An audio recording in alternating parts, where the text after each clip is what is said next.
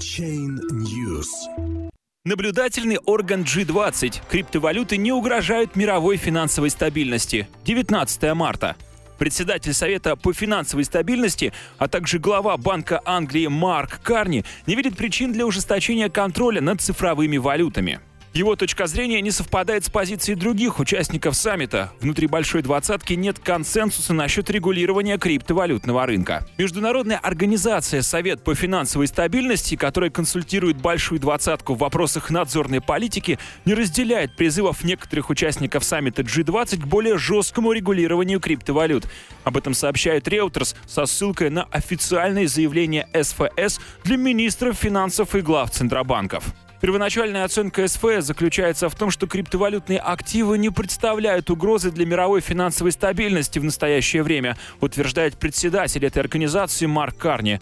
Страны-участники Большой Двадцатки в 2009 году специально создали СФС для выявления слабых мест в области мировой финансовой стабильности. G20 не имеет единого мнения относительно применения радикальных мер в вопросе криптовалютного регулирования. Так, мнение Марка Карни, который также является главой Банка Англии, не совпадает с позицией японских финансовых властей. Представители страны восходящего солнца намереваются призвать участников саммита к ужесточению методов борьбы с финансированием запрещенной деятельности. СФС со своей стороны рекомендует не ужесточать контроль, а усилить международное взаимодействие в вопросе мониторинга за быстро развивающимся, но все же еще маленьким рынком криптовалют, который составляет менее 1% мирового ВВП.